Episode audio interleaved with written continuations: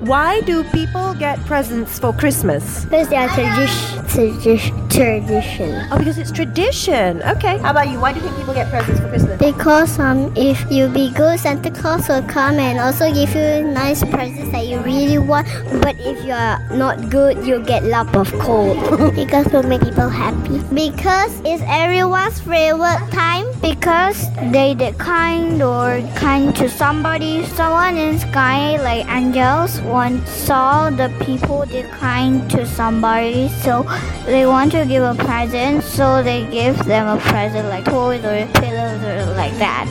So the angels send it down from the skies.